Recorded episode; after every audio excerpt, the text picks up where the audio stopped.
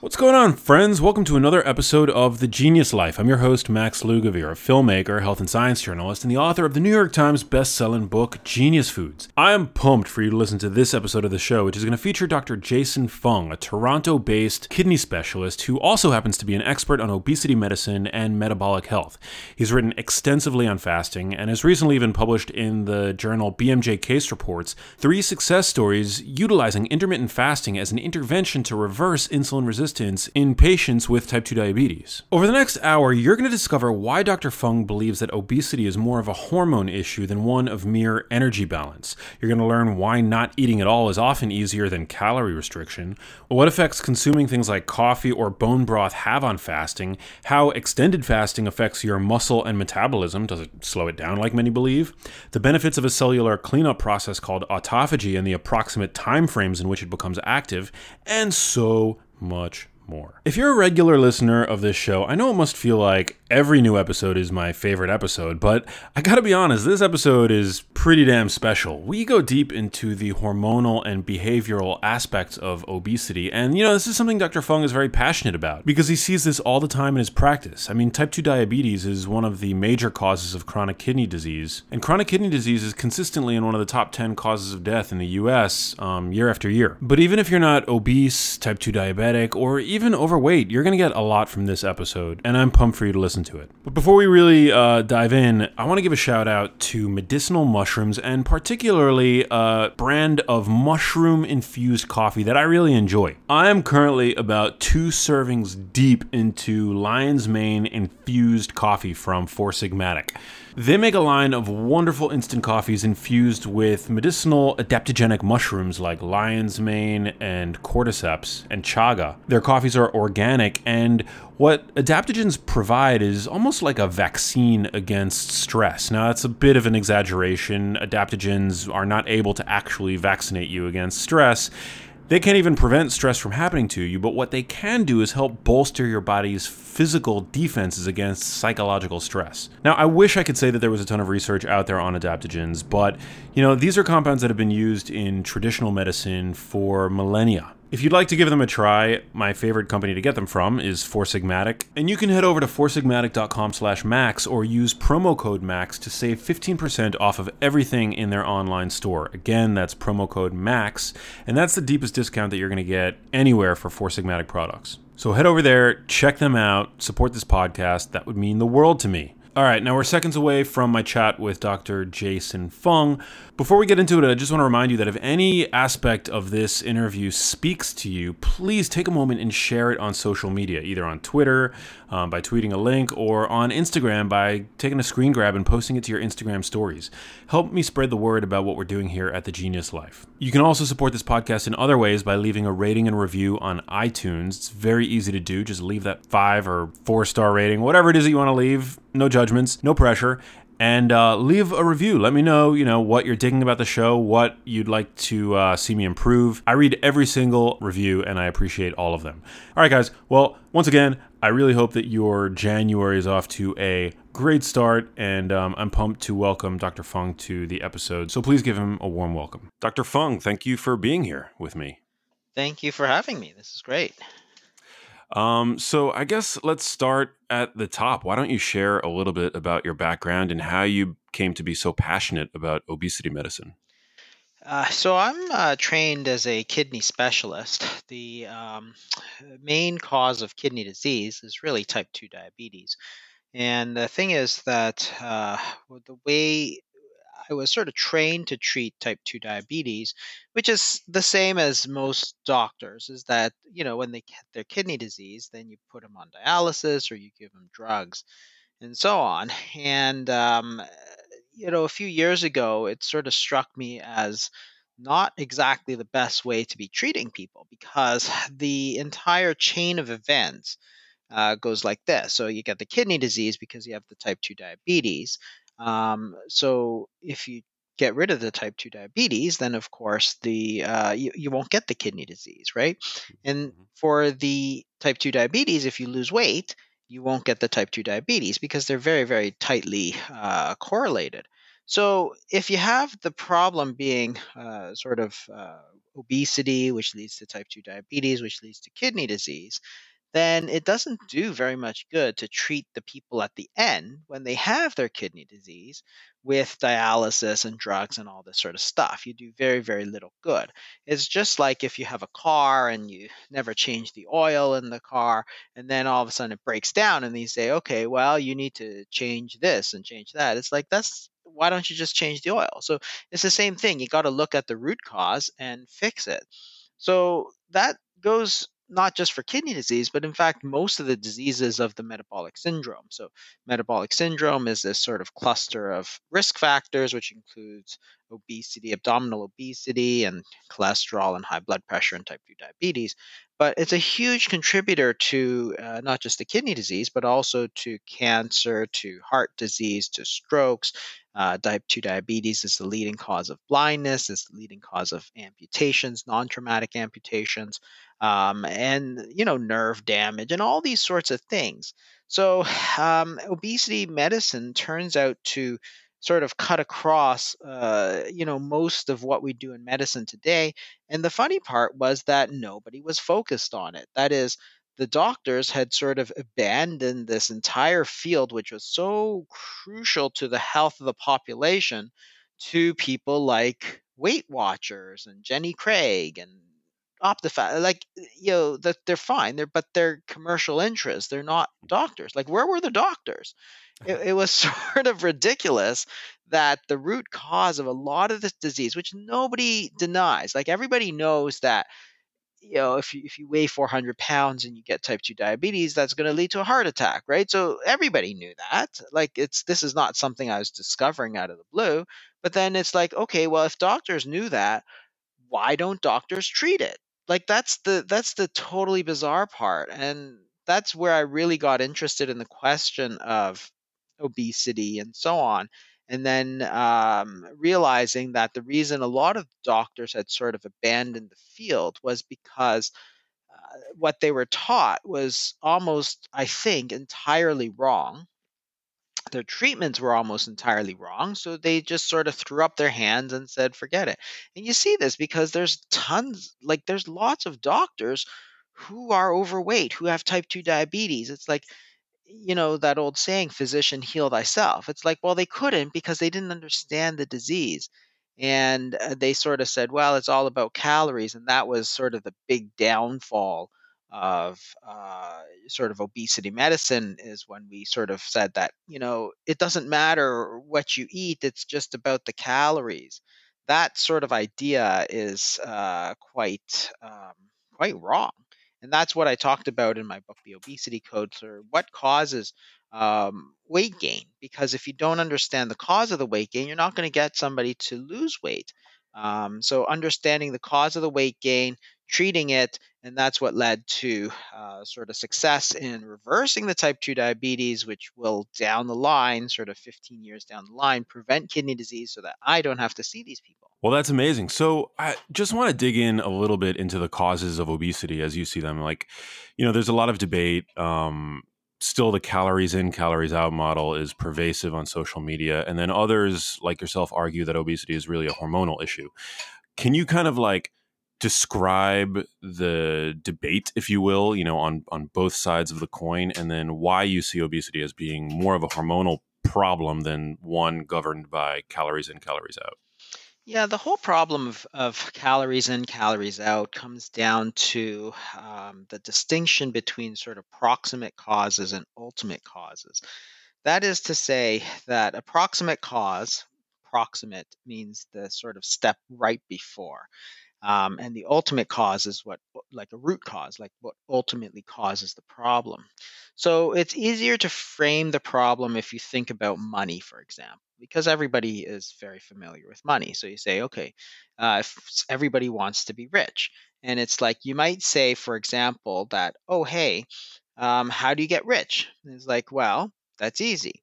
You have more money in than money out, right? So more money is coming in than coming out, and you're going to get rich. Okay, it's Right. like somebody will tell you, okay, well, you're really stupid. That's really stupid. Everybody knows that. that's essentially the same problem. Like the question of how to get rich is the question of how do you get more money in versus money out. But see, this is the whole same thing. If you replace the word calories with, say, money, you see how utterly ridiculous this whole calories argument is. Because it's like, of course, I know it's about money in versus money out. The question is, how do you get more money in and how do you get less money out? So, you know, that's the proximate cause. It doesn't give you any insight into how to actually do it. And then you get problems like, for example, people will say, well, you know, health has nothing to do with money in or money out, therefore it's irrelevant. It's like, no, it's very relevant because it affects how, you know, you know how whether you can work whether you can you know go out and do a job whether you can go out of the house it has a huge to deal with it so if you become sick for example you might become bankrupt because there's more expenses more medical bills and so on so that's the sort of ultimate cause so getting sick causes you to become bankrupt or poor. It's actually one of the leading causes of bankruptcy, um, uh, medical illness. So, you know, that's the that's the ultimate cause versus the proximate cause. So if you focus simply on proximate causes, you'll never be able to um, solve the problem. Uh, it's the same thing for calories in, calories out. Ultimately, it is, well, you know, it is entirely true that it's calories in, calories out, but it's not useful in any way. That is, why are calories in going up and why are calories out going down? That's the real problem. Not that they are going up or they are going down. That's that's sort of irrelevant, right? And the two things to focus on in calories in, calories out is for calories in, it's it's hunger. Like what makes you hungry, what makes you less hungry, that kind of thing. For the calories out, everybody assumes that it's exercise, but exercise is almost an irrelevant part of the number of calories that you expend every day. So the whole hormonal, you know, theory of obesity takes into account the whole calories problem, but it goes much further and it and it expands it much better so you can understand what the actual cause of the problem is versus just saying it's all about calories and calories out. It's it's it's a it's a very stupid problem just like saying you know it's if you put more money in you're going to get rich. Well what about all those professional play baseball players and whatever who went bankrupt? They were getting millions of dollars. The problem is the, the money was going out very fast right? It's the same thing in terms of calories. So if you say oh i'm going to eat only a thousand calories well the question is what happens to the calories out part of the equation because it's a combination, right? So if you eat a thousand calories, what happens to the calories out? Well, we know exactly what happens when you do a standard sort of low fat, low calorie diet. The calories out plummets, right? So if you start out eating 2,000 calories in, 2,000 calories out, you drop your calories in to 1,200. Your calories out drops to 1,200. Okay, are you losing weight? No, you're not. But everybody assumes that, oh, hey, if you reduce your calories in, you're going to lose weight. No, you don't, because your calories out is going to drop. And what's the most important part of calories out? It's basal metabolic rate. How many calories your liver uses, your brain uses, how much heat you generate, body heat you generate. That is what is the most important part of the calories out you know section of the equation and it's not under your conscious control you can't decide i'm going to generate more body heat right? And this is the problem is that when you frame the question as simply calories in, calories out, which is, you know, what you eat, like the p- stuff you put in your mouth, and uh, calories out is exercise, then you think it's it's entirely somebody's conscious decision whether they want to lose weight or not but it's not. You can't decide to be more hungry. You can't be decide to be less hungry. You can't decide to burn more calories and you can't decide to burn less calories that's all under hormonal control. How hungry do you get? It all depends on hormones. For example, everybody thinks it's to do with the last time you ate, but it's not.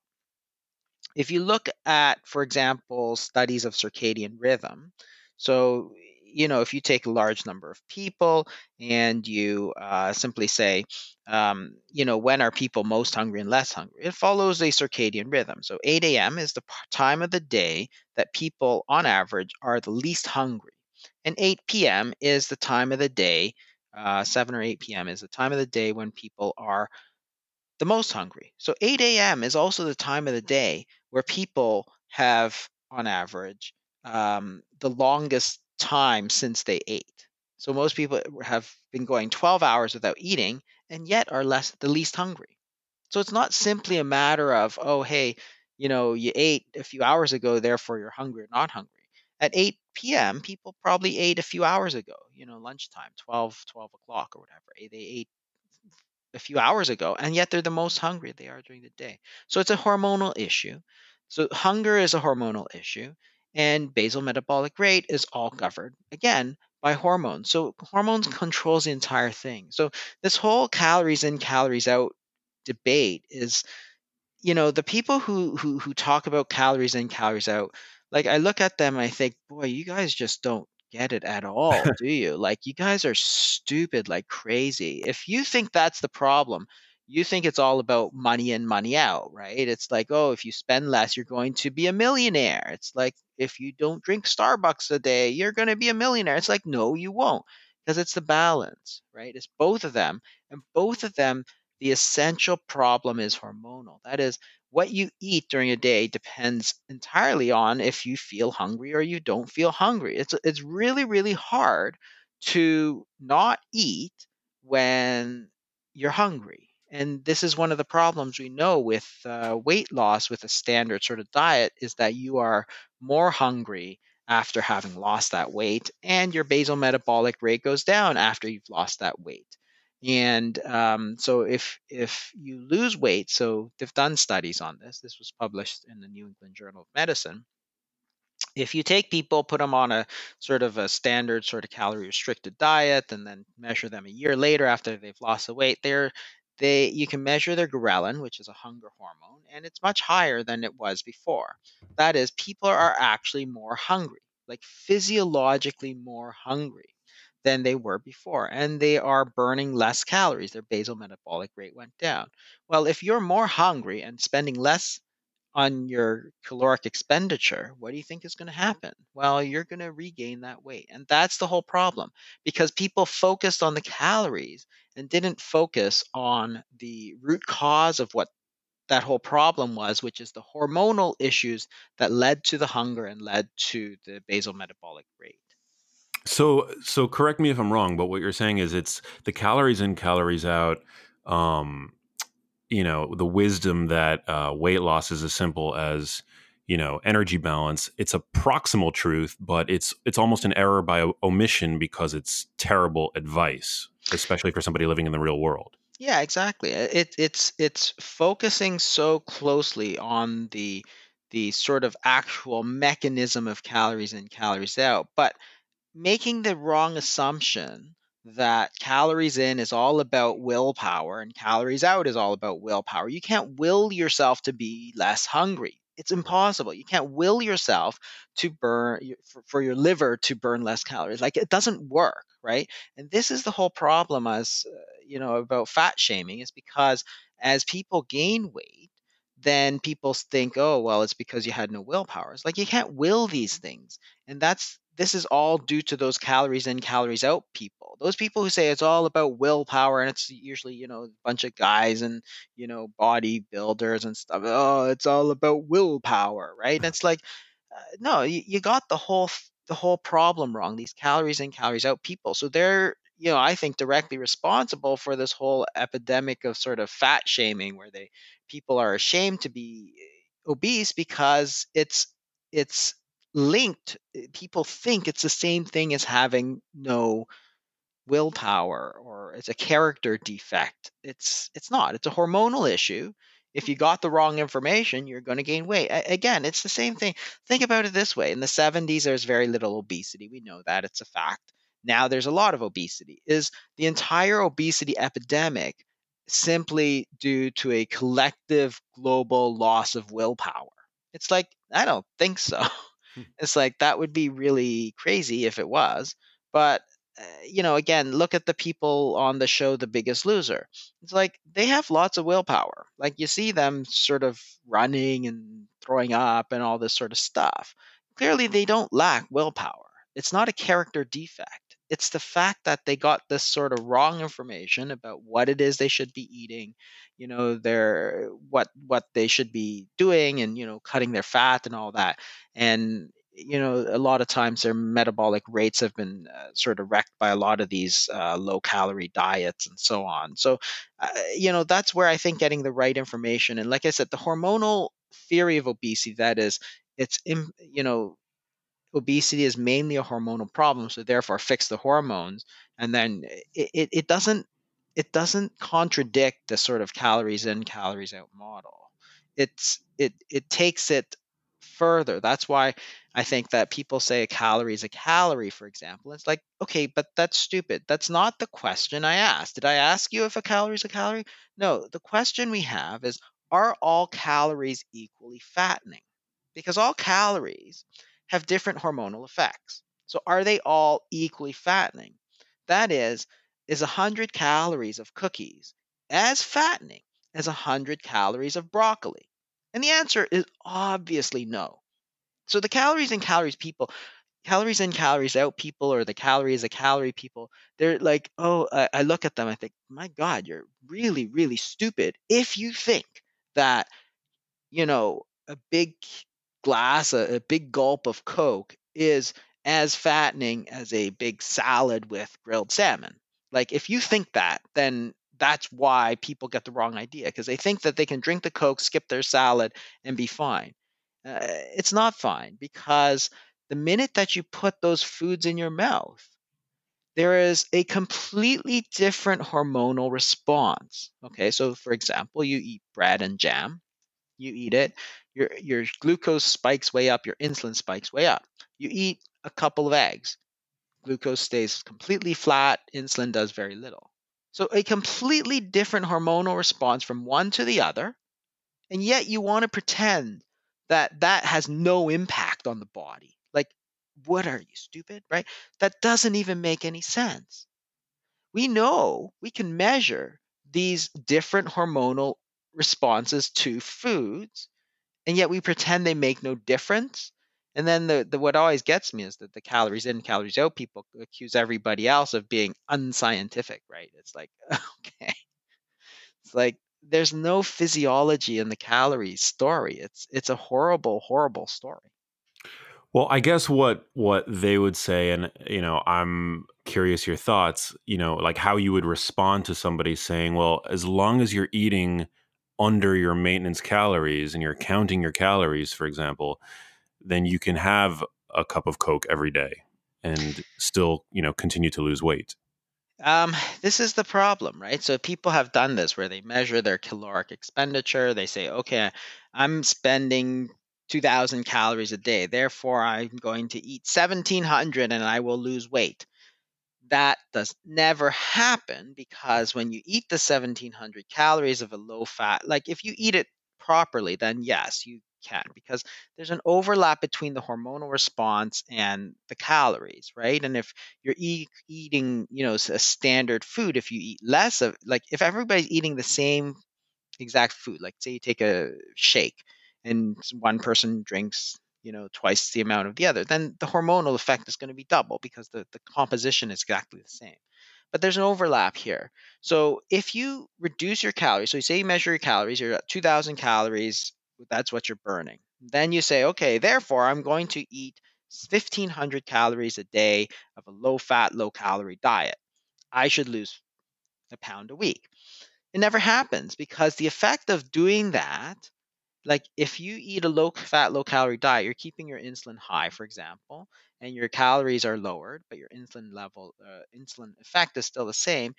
What happens is that your body starts to spend 1500 calories Hmm. Okay, we, we, we've done this for we've known this for a hundred years. Okay, so you know they have studies back in 1917 where they did this exact study. They measured the basal metabolic rate. They put people on a calorie restriction. Then they measured their basal metabolic rate again. So it was done at the Rockefeller Institute. 1917, they they they cut people's calories by about a third. Basal metabolic rate went down by a third. Ancel Keys' study, so the Minnesota starvation study, they called it a starvation study, but it wasn't. It was actually a calorie restriction study. So they put people on a very high carb diet, cut them down to about 1500 calories a day. Guess what? Their basal metabolic rate dropped to about 1500 a day. So, this is the problem when you say, okay, I'm going to measure myself. I'm at 2000, I'll drop to 1500, therefore I will lose weight. The, the, the key assumption that's incorrect is that basal metabolic rate is stable. Again, we've known this for at least 25 years. The amount of calories that you spend day in and day out changes. It can go up and can go down. So Rudy Leibel showed this in 1994. So this is like you know almost 25 years ago. Like this is not new stuff, guys. So what he did is he made people gain weight. He took a, people he had a standard shake. He made them gain weight. Basal metabolic rate went up. That is your body is taking in more calories and it is burning more calories. Then he made them go back down to their usual weight and their basal metabolic rate went back down. Then he made them lose weight and the basal metabolic rate went down. So here's the thing. As calories in goes up, calories out goes up. As calories in goes down, calories out goes down. So it's like, why do you think it's so hard to lose weight or even gain weight? Because if you take in more calories than you than than before, your body actually tries to burn it off. And this is what they showed in those studies of the biggest loser. As they dropped their calorie uh, their calories in, their calories out went way down. So one guy went from like 3600 calories he was burning per day to like 1800. And it's like, okay, that's why he can't sustain that weight loss. Because those two things, calories in, calories out, are not independent variables. Okay, so as they go up and down together. So if you just think about money, for example, if the amount of money comes in, but by but because it's coming in more, you spend more, well, you're not going to get wealthy because you're going to make more money, but you're going to spend more money, right? So those two go up and down together. And they're so tightly linked that it's very hard to break it unless you correct the sort of hormonal responses. And this is the whole uh, the whole you know problem is that that calories in, calories out are you know, people assume that they move independently of each other. And the other thing is they think that they can control calories in and control calories out. You don't have that much control over it. So those are two huge, huge errors of the sort of calories in, calories out method. It's so basic that like a high school student would be able to see through it, right? And and and here's the thing that's that always sort of boggles my mind the calorie restriction, so cut 500 calories a day, you'll lose a pound a week. That advice has been around for, I don't know, 30 years. And if you look at studies of weight loss, um, you know, mostly using this sort of advice, the success rate of being able to sustain a weight loss is about like 1%. So that sort of advice has about a 99% chance of failure. Wow. It's like, so why would we adv- give people advice that we know ahead of time is going to fail 99% of the time? Like, if this whole calorie restriction thing worked, I'd be the first one to prescribe it because I don't really care what, you know, you know, my my duty is to the patient. If he loses weight, that diabetes goes away, he doesn't get kidney disease. So my duty is to make them lose weight. If that calorie restriction, low fat, low calorie diet worked, I'd be the first guy out there telling people they could do it. But it doesn't work. And that's the sort of truth of it. We've all done it. It doesn't work for anybody. But the problem is with those calories in, calories out people, and there's so many of them, is that the advice doesn't work. And when it doesn't work, they say, well, the problem is the patient. Not the problem is the advice. The advice sucked, right? That's what the that's what any logical person would say is the advice sucked. But instead they say, no, no, no, no, no. The advice is really good, but you suck. Hmm. So instead they're putting the blame onto the victim. It's it's basically blaming the victim. It's just no different than a, a rape victim and people saying, well, she deserved it. Well, hmm. this is the same thing because that's the person who's suffering. So the person who has the problem with of being overweight, of being obese, they're the ones who are who are getting all the problems. And yet most of the medical establishment, the calories in, calories out people are like saying, okay, you're this victim, but you're we're blaming you for it. You did it to yourself. It's like, okay, that's so unfair. It's unfair when it when it's a problem of rape, for example, and it's unfair when it's a problem of obesity because they're the victims. We should be treating them with better advice. Instead, we turn around and we simply blame them for it and say, you know, you have no willpower. You didn't exercise. You didn't eat the right foods. Uh, you know, the problem is when you speak to all the a lot of people, they are eating the right foods and they are doing uh, trying to exercise and uh, you know they just don't understand why it's not working and it's it's like it's not working because the advice that we're giving is so bad yeah. I um you know, I don't know how much you dabble on Instagram, but uh, a large portion of my following and the people who listen to this podcast are Instagram users and Instagram users tend to be a bit younger than Twitter users. And one of the things that I always encounter when I post about um, you know, the kinds of foods that uh, people should really eat to help regulate their hunger a, uh, a, common response that I get is that you know food doesn't have a moral value. You know, you can't say that a food is good or that a food is bad. Instead, the advice is always to you know eat everything in moderation, moderate your you know your portion size, and that's going to create a less obsessive relationship with food. There's this concern that by painting foods as either good or bad, um, you know, like the the Coke or the donut or the muffin, that we're creating essentially an obsession an obsessive relationship with food that's going to predispose one to eating disorders and things like that. And that always makes me scratch my head. And I, I would love for you to comment on this because. Yeah, the I mean, problem is that some foods are fattening and some foods are not, right? And that's the bottom line, right? So if you look at um, a food, and, and this is not like like you could talk to your grandmother and she'd have told you the same thing, right?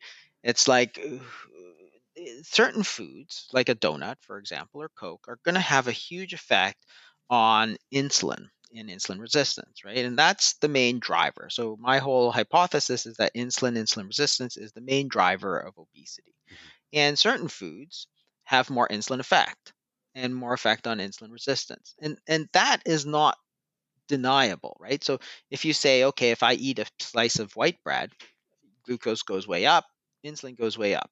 If you eat an egg, glucose does not, and insulin does not. Like that's not for debate.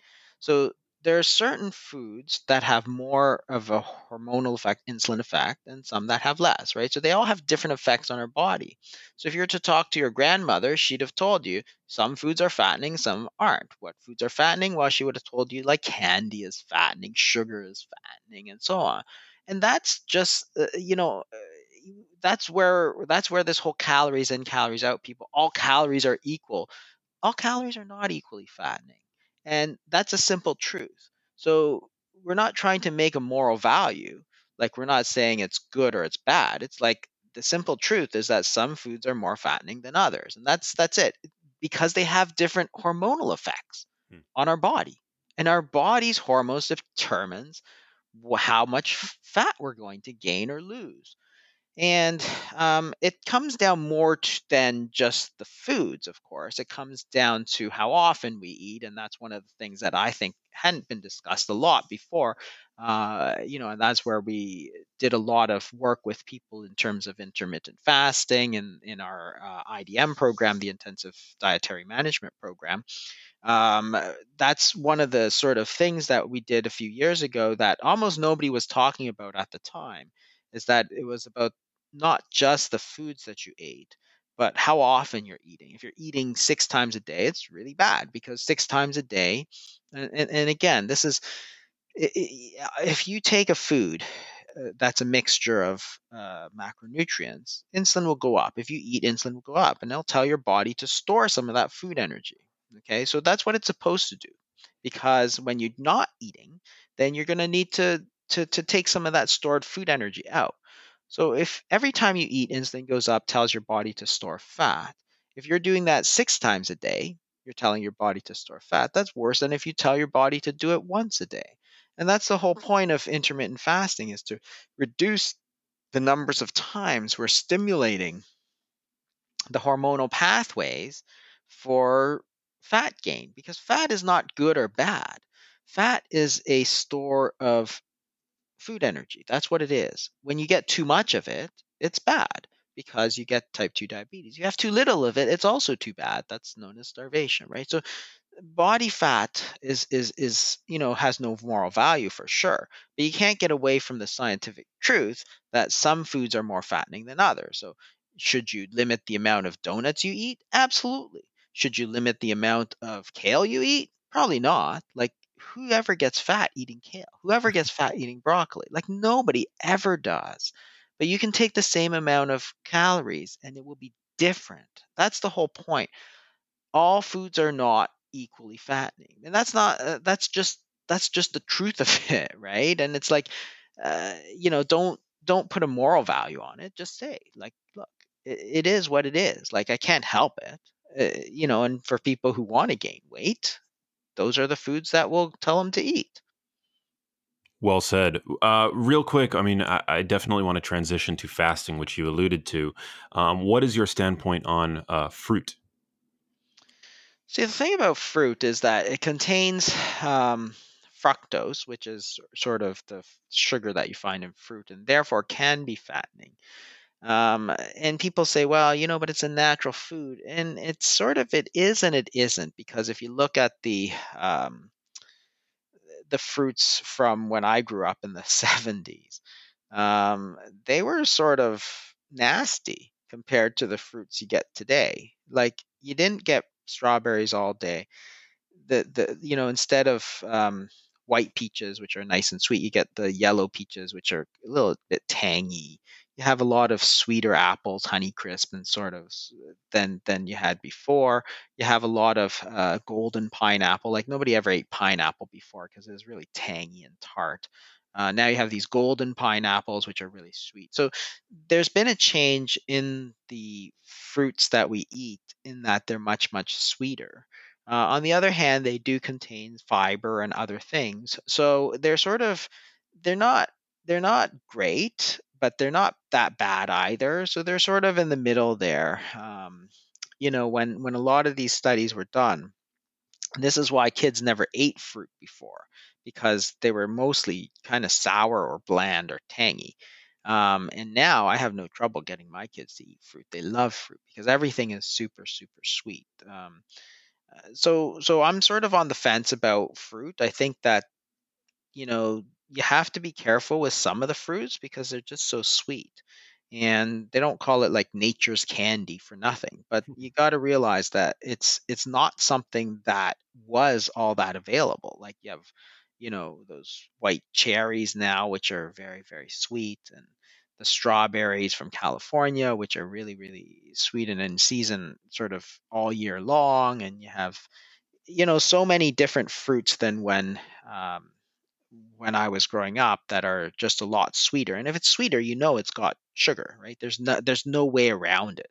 It's natural sugar, yes, but it's still sugar. So again, if you look at the effect on the body when you take in the fruit sugar, if you know, if you eat one peach and you know in the 70s it just had like a third of the sugar of the peach that you're eating today then you're taking three times as much sugar i mean there's just no you know there's just no way around that right? So uh, I'd be a little bit careful if you're trying to lose weight with with with fruit. I'm sure very few people in the Western world eh, that are overweight or obese became overweight or obese due to fruit consumption. But if you are overweight, obese, struggling with insulin resistance, it's probably a good idea to moderate your consumption of especially sweet fruit. Yeah, I, I would agree with that. Like, I don't think it's the biggest uh, culprit in the book. Like, like you say, I don't think people, you know, ate too much fruit and got obese. I think there's a lot of other things that are way worse, like, right. you know, like most of the other things with added sugars, most of the processed foods, and you know that kind of thing. But it's not the best either. So if you're, uh, you know, if you're not trying to lose weight, then I don't see anything wrong, particularly with taking some fruit. But if you're trying to lose it, yeah, I'd be a bit, I'd cut it back. So let's shift gears a little bit and talk about fasting because you are one of the go-to um, experts in the field. You've obviously written many. You've written a, a, wonderful book on fasting, and you contribute to Medium quite frequently about the topic. So, what is the the method of fasting that um, you advocate for? We already started talking a little bit about um, meal frequency. Are you um, do you basically advocate for fewer meals as opposed to more? Seems to, seems to be the case. Yeah. I think that the whole point is to sort of understand that fasting it used to be a very very dirty word. So when i started about five years ago so what happened was that we have this program called the intensive dietary management program or idm program. And uh, a few years ago i thought you know I, I was using low carb for type 2 diabetics mostly. So is this is my patients that i see in the office that i'm trying to get to reverse their type 2 diabetes or to lose weight um, because reversing their people's type 2 diabetes will sort of those are the highest risk people. So you know you, you really want to focus on them. So I was using a low carbohydrate approach, and it was only modestly successful. And I thought, well, you know, I talked to the some of the patients, and they're like, yeah, I talked to them about low carb diets, and it's like these are like 60, 70 year old people, and some of them didn't speak English that well, and it's clear they weren't getting it. Like, you know, they're eating rice and noodles and calling it a low carb diet. And I'm like, okay, that's not really low carb. So then I thought, well, we have to do something that's a little bit sort of simpler. So then I thought, okay, well, what about fasting? And I thought, whoa, that's a really bad idea, right? Because everybody knows how bad skipping meals is. And then I thought, okay, well, this is sort of strange because you know, on the one hand, I, I, you know, five years ago, uh, even I, or six years ago, I even I thought fasting was a bad idea. But then I thought, but where's the evidence for that, right? And and you know, from a physiologic standpoint, why do people think it's so bad, right? So then I went back into the literature, I looked at it, and I realized that there actually isn't anything wrong with it. So people said it would put you into starvation mode. That was turns out completely untrue. They're going to say they say, oh, it burns all the muscle. It turns out that I think is completely untrue. Um, and in fact, it was the exact opposite. Fasting had these huge benefits. People say, "Oh, you're going to be so hungry, you're going to be forced to, you know, stuff muffins in your mouth." And again, that wasn't true. In fact, hunger actually went down with fasting, and basal metabolic rate went up. And I'm like, "Wow, this is fascinating." So, you know, here's the the two big problems of long-term weight loss, which is hunger and basal metabolic rate. So if you do a low fat, low calorie diet, hunger goes up, metabolic rate goes down, you regain the weight. But fasting does the opposite. It actually decreases hunger and increases basal metabolic rate. So it's like, whoa, this is a very effective treatment. Hmm. So then I started doing it, and, and that's where we started to see some sort of ridiculously um, good stories, like people who had, and, and we wrote these up in, in a case series that was published in the British Medical Journal. You know, we had people with 25 years of type 2 diabetes who would reverse it in like 20 days. Is is it easier to fast than to adhere to a very low carbohydrate, hypocaloric, low calorie diet?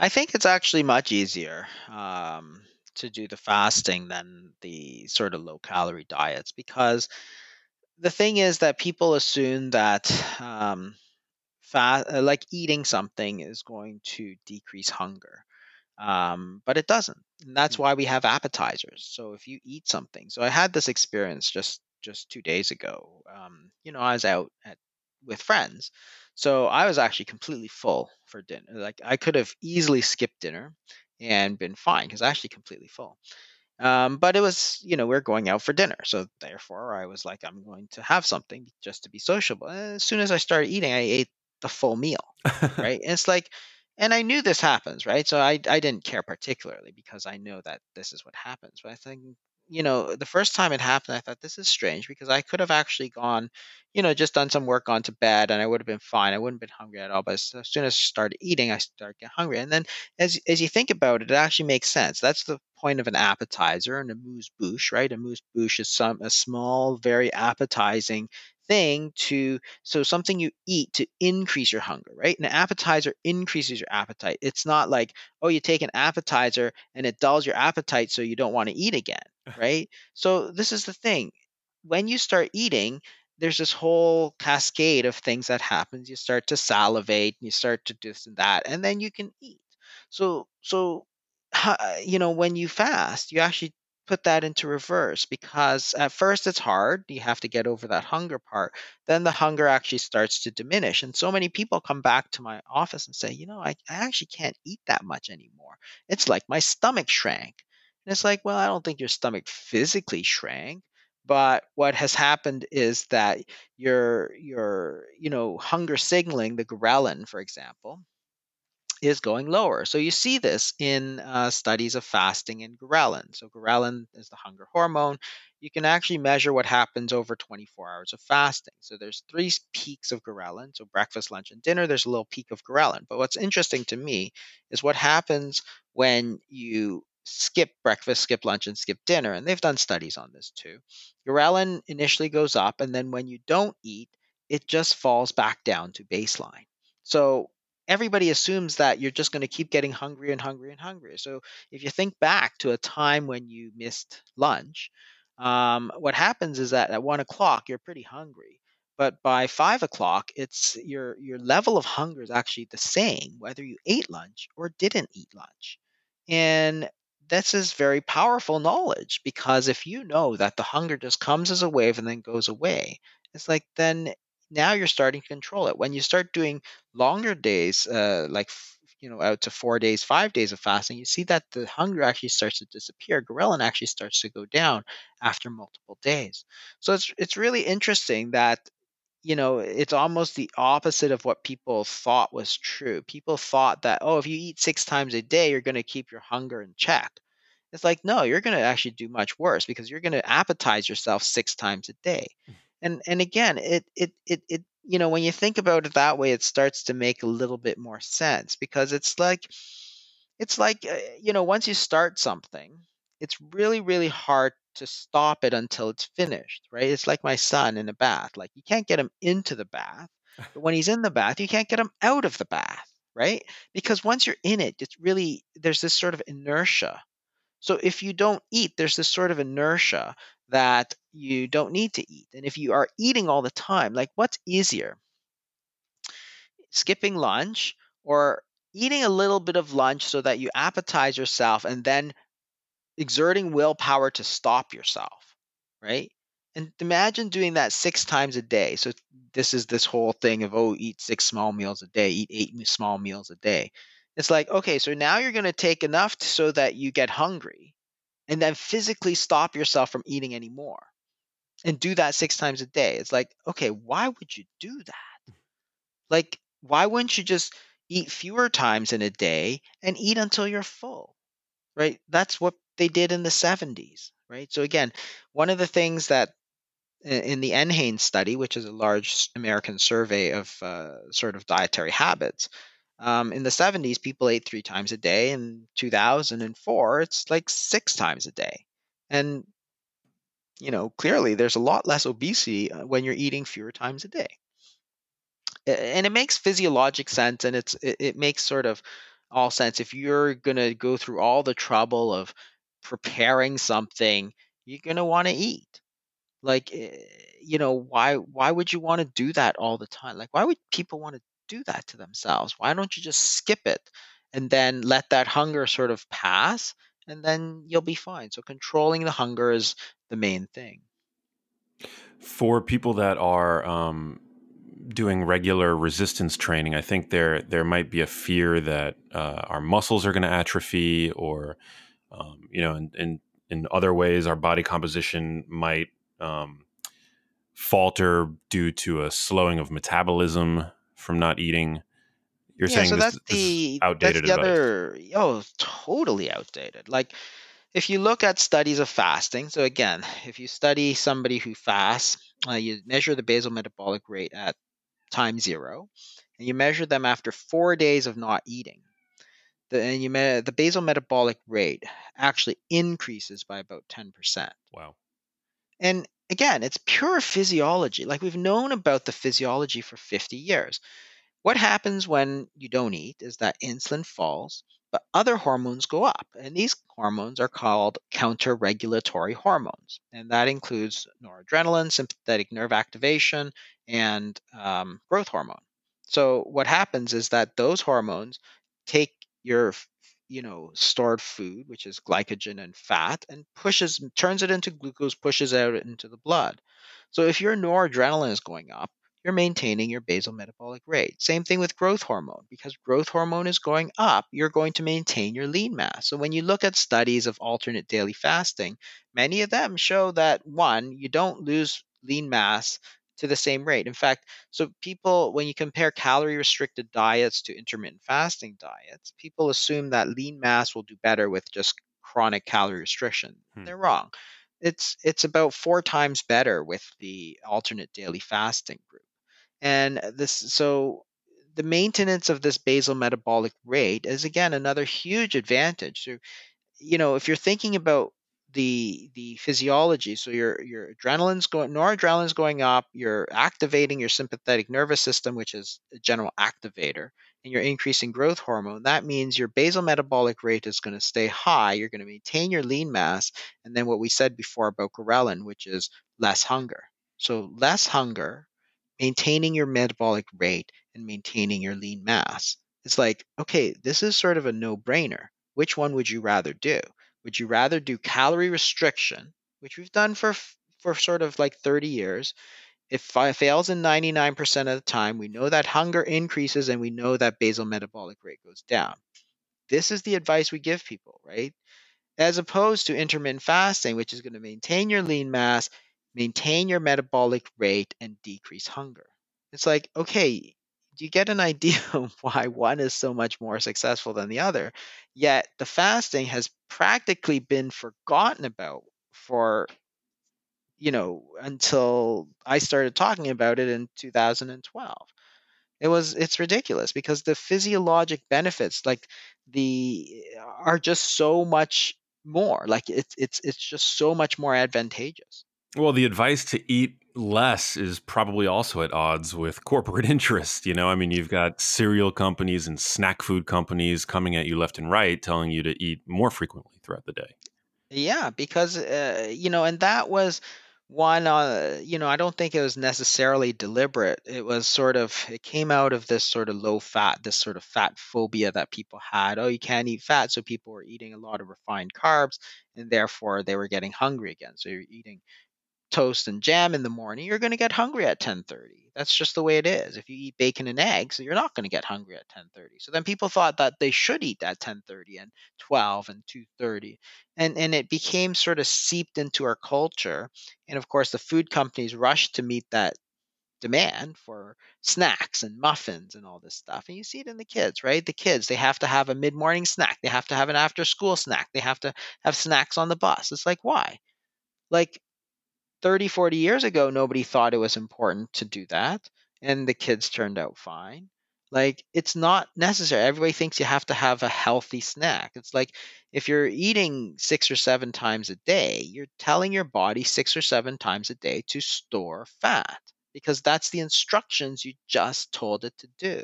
So, the whole, um, you know, there's a lot of vested interest, but I think it came out of a lot of sort of misguided uh, science like people didn't understand it a lot so therefore as the food companies went to to you know as people demanded these snacks they they made them and they were happy to feed them and then of course they advertised for that reason Right. Well, I don't want to run out of time before I get to ask you specifically about your fasting protocol. What is the minimum amount of time needed to reap some of these hormonal benefits that you're talking about? Um, and also, if you could touch on autophagy, what that is, and you know whether or not well essentially how to activate it whether or not we're activating it with the uh, a daily fast.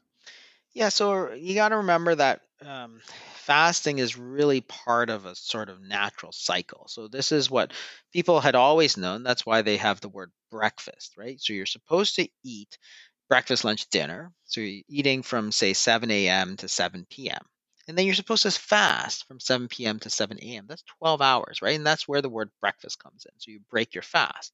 That means you have to be fasting in order to break it. So 12 hours used to be the sort of standard. If you look at uh, studies today, most of them indicate that people are eating for almost 15 hours of the day. So, in fact, instead of uh, sort of a mix of 12 and 12, they're eating sort of uh, constantly throughout the day. That is, if you start eating at 8 a.m., you don't stop until about 11 p.m. on average. Okay, that's on average. That's wow. the scary part. So people are eating basically throughout the entire day, never stopping. So therefore, instead of giving their bodies a break and giving it the instructions, so when you don't eat, you give your body instructions to start pulling out some of that food energy, start burning some of that body fat, right? So 12 hours was sort of the baseline that they did in the 70s and guess what? There's just a lot of there's there's just not very much obesity no matter what people ate. People were eating ice cream then too, right? They just weren't eating constantly. So 12 hours is sort of a baseline. Um, if you're trying to lose weight, then you can push it out to 16 hours or 24 hours. So 16 hours is a sort of 16 8 diet, which is uh, eating for eight hours of the day and fasting for 16 hours. And the um, 24 hours a day is sort of a one meal a day sort of idea. So if you go from, say, dinner to dinner, it's uh, sort of uh, 24 hours or 23 hours of fasting. Um, and some people do it every day, but most often people do it sort of a couple of times a week. And then autophagy is this uh, other very, very interesting um, process, which is getting a lot of attention because it's a cellular sort of recycling process. That's what um, it's been described in the Nobel Prize lectures, because in 2016, the Nobel Prize for Medicine went to one of the early uh, researchers in autophagy. And what it is, it's, it's cellular recycling. What happens is when your protein intake goes down, because it's controlled mostly by uh, dietary protein, uh, which uh, activates something called mTOR. Um, that is what um, triggers sort of autophagy. When you have very little protein, mTOR drops and autophagy goes up, and your body actually starts to break down um, these sort of subcellular or- organs. Um, so it breaks down protein uh, because you're not getting protein, right? And it, it, it recycles that because then um, the proteins that it does need, it will rebuild when you start eating again. So this is uh, called autophagy, and the studies are not always there, but most people think that um, if you're not eating a huge amount of protein, then you can get there with sort of fasting in the sort of uh, 18, 24, 32, 36 hour range, right? So it's it's it's a bit nebulous because if you're eating a lot of protein and your mTOR is very very high, then it's going to take a little while to come down. If you're not eating a lot of protein, or if you're uh, eating more vegetable protein, so vegetable proteins are generally less bioavailable uh, because animals we're closer to animals so when we eat animal proteins we absorb a lot of more of it versus plant proteins there's less, there's less bioavailability anyway so if you're eating a lot of plant proteins for example your mtor is not going to be as high therefore it's going to take less time for you to drop down into that range where you're going to activate the autophagy the reason people are so excited about it is because it's a sort of uh, rejuvenation process where you're going to break down sort of old protein and replace them with new protein. And this is one of the things that we found in our program, which is extremely interesting, is that a lot of weight loss programs, people have this big, you know, big flabby skin that's left over and they go for skin removal surgery. You know, we've treated thousands of patients. We actually have never sent anybody for skin removal surgery because hopefully we think uh, this is just conjecture. We think that by doing more of the fasting we do more sort of into those longer fasts, we trigger the autophagy, we trigger the breakdown of proteins, and the body actually starts to break down some of the connective tissue, some of the skin, and recycles that. That's why they don't have as much of the skin problem as we see with some of the other people who have lost, you know, 100 pounds. So, you know, we've we've put a few um, you know stories up of people who have noticed this. It's mostly anecdotal but it's a very very interesting thought that you can actually get the body to burn off some of this protein because it's not just the fat that needs to go um, there's this excess protein. And again where people get excited about this is for that but also for certain diseases like alzheimer's disease for example where you have an excess of protein uh, you know this amyloid protein gumming up the brain can you activate autophagy and therefore prevent things like um, Alzheimer's disease? It's a good question. Can you prevent things like cancer? It's a good question. I, I don't know the answer to that, but theoretically, it's a possibility. And of course, the research would have to, you know, has has still a ways to catch up with it because, as I said, autophagy just became very topical in 2016, so it's not even a couple of years. Well, just a comment on the on the skin aspect. I mean, I believe it was Walter Longo's group that found that um, a fasting mimicking diet led to organ shrinkage, and so it wouldn't um, be a stretch of the imagination to uh, wonder whether or not that could occur in skin as well. Um, so, is it is it do you believe that autophagy is not occurring at a you know at under a shorter time frame does it do, does it only occur during longer fasts or does it because i would kind of assume that at the micro level it's occurring you know fairly you know with somewhat with somewhat more regularity uh, again, it depends on what your baseline is, right? So mTOR is the main regulator of autophagy, as far as we know. And if mTOR levels are low, that's what triggers this autophagy. Hmm. Um, so it's sort of like, you know, if you're eating a lot of protein, then the body's going to think that, okay, I don't need to break down my own protein. It, there's probably a baseline level that goes on uh, all the time, but it's really uh, sort of ramped up during fasting. And it's it's not just sort of any fasting. It's it's it's specifically sort of dietary protein. So um, can you get into that by 16, 18, 20 hours? I think so. But if your baseline's very high, that is, if you're eating tons and tons of protein, then it's going to be harder. See, there's a trade off here between, uh, you know, mTOR, insulin, they're all growth factors. Um, and that's why people gain weight with it. But also for people who are, say, bodybuilders, they want that high mTOR. So that's why they take protein supplements and so on, because they want that increased uh, hormonal stimulus to grow. Um, but it grows for muscles, it grows for fat cells too. So, but of course, they're watching their diet and they're exercising a lot, so therefore they don't gain as much of the fat. Um, but that's why they do a lot of these protein shakes. You see that with a lot of athletes. They're doing protein shakes and protein supplements and all this sort of thing uh, because they are growth factors. But uh, you got to remember that if you're talking um, disease prevention and autophagy, the high mTOR levels are going to prevent autophagy from happening. Like the dietary protein turns off autophagy very, fairly quickly. So even with the fasting, it has to be sort of a fairly strict fast, not not like you know one of these sort of uh, you know the ones say even with like bone broth there's some protein in there could potentially turn off the autophagy hmm. um, the, the good news is of course that if if your baseline is like 12 to 14 hours like it was in the 1970s it doesn't take very long to get into that autophagy range right if your baseline's at 14 hours say you eat dinner at 6 o'clock and eat breakfast at 8 o'clock every day you're getting 14 hours it doesn't, you know you skip breakfast one day, you have pushed yourself into sort of 16, 18 hours already. Um, already at the point that you're getting into the autophagy. The problem is if your baseline is sort of not 14 hours of fasting every night, your baseline is sort of nine hours of fasting every night because you're eating until 11 p.m. sort of thing. Um, then it's going to take more to get into that autophagy range. So, you know, the data is not all there, but I think you know, I think that eh, we're going to see a lot of really exciting uh, sort of science coming out of out of this uh, that is going to point to some of the health benefits and rejuvenating benefits of autophagy. I think so as well. Um, I always one of the more frequent questions that I get asked is it okay to uh, consume coffee while fasting?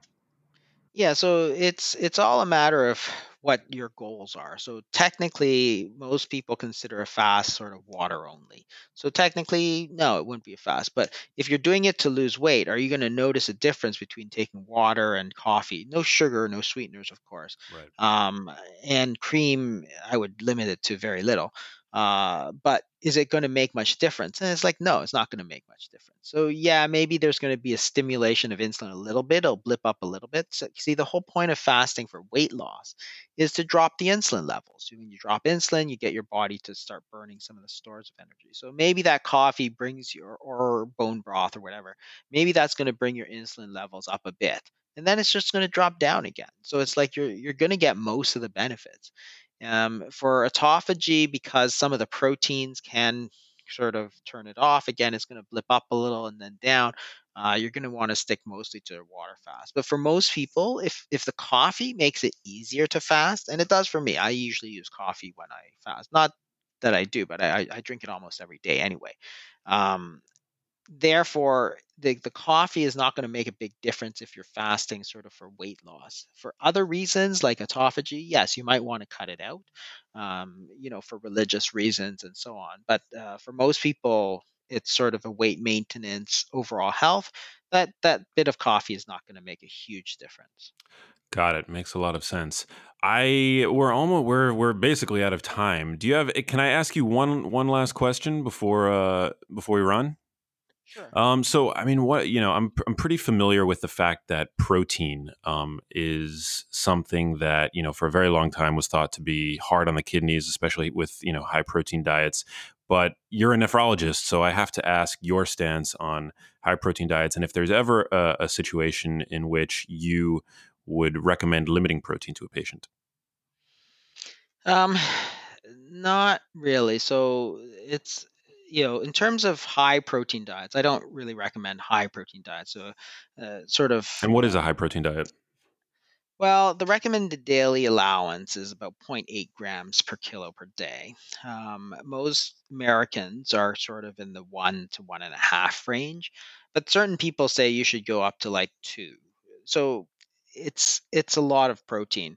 Mostly, I suggest people stick to sort of the recommended daily amount because protein, most people get enough protein um, in their diets. So, do you need to eat more protein? Not really. I mean, and that's been the big change between, say, a keto, ketogenic diet and just a low carb diet before. So the Atkins diet and so on didn't have any specifications in terms of protein. They said, well, cut your carbs, but eat as much protein or fat as you want. Whereas a ketogenic diet, which is very popular these days, says, well, don't go crazy on the protein because that can kick you out of ketosis, right? So I generally follow more along that lines. That is to say, you shouldn't eat a huge amount of protein.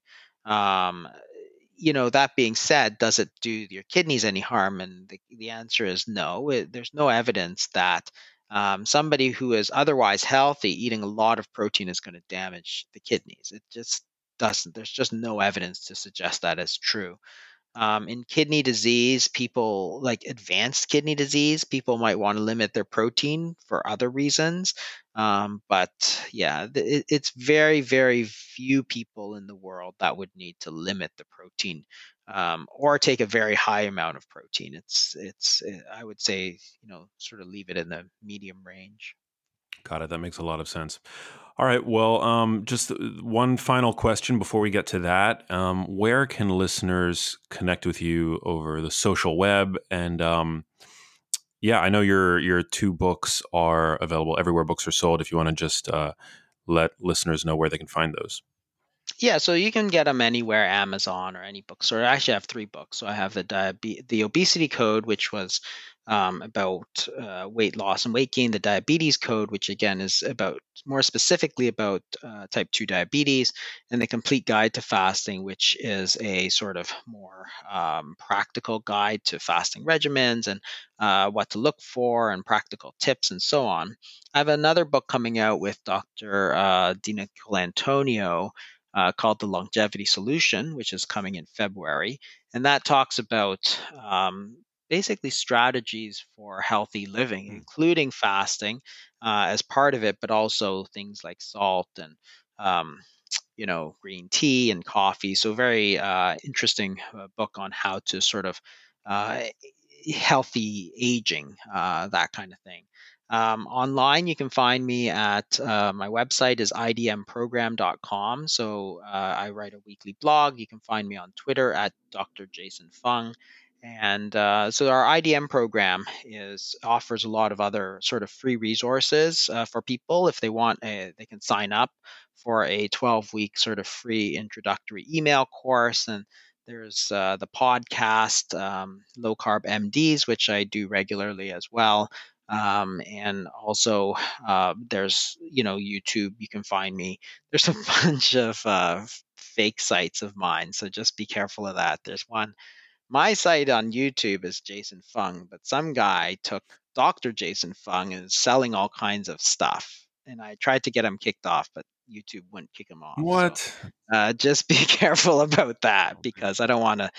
I don't want you to buy all this stuff that I'm not actually. You know, I have nothing to do with that uh, sort of stuff. Oh, um, and then in our IDM program, we have a membership community for people who want fasting support, and there's a free Facebook group uh, that you can join called the Obesity Code Network um, Fasting Support. So th- there's a number of ways.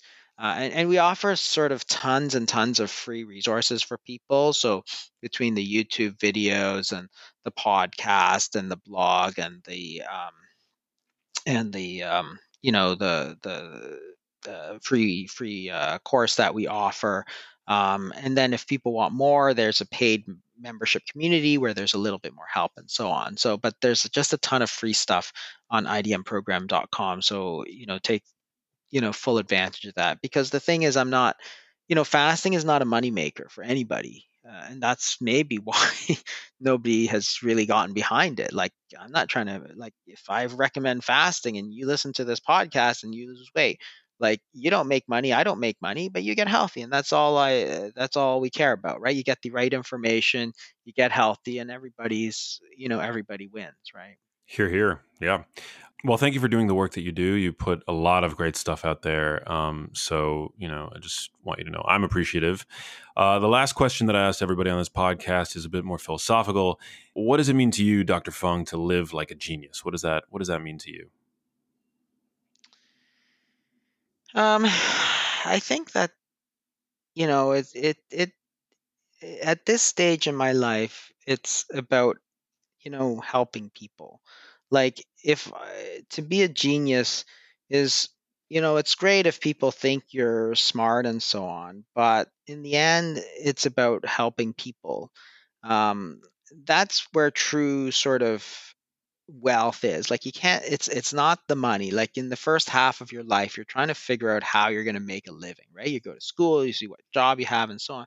Once you figure that out then you you got to you know you got to figure out what to do with the rest of your life and it's very empty if all you're doing is chasing money because there's nothing to it and that's why guys like bill gates and warren buffett they made so much money. They they've stopped trying to make money. That doesn't give them any satisfaction life satisfaction and of course in the end the answer is uh, you know helping other people is what gives uh, you know a lot of meaning to life and that's you know not just me, but so many of these other people have come to that same realization.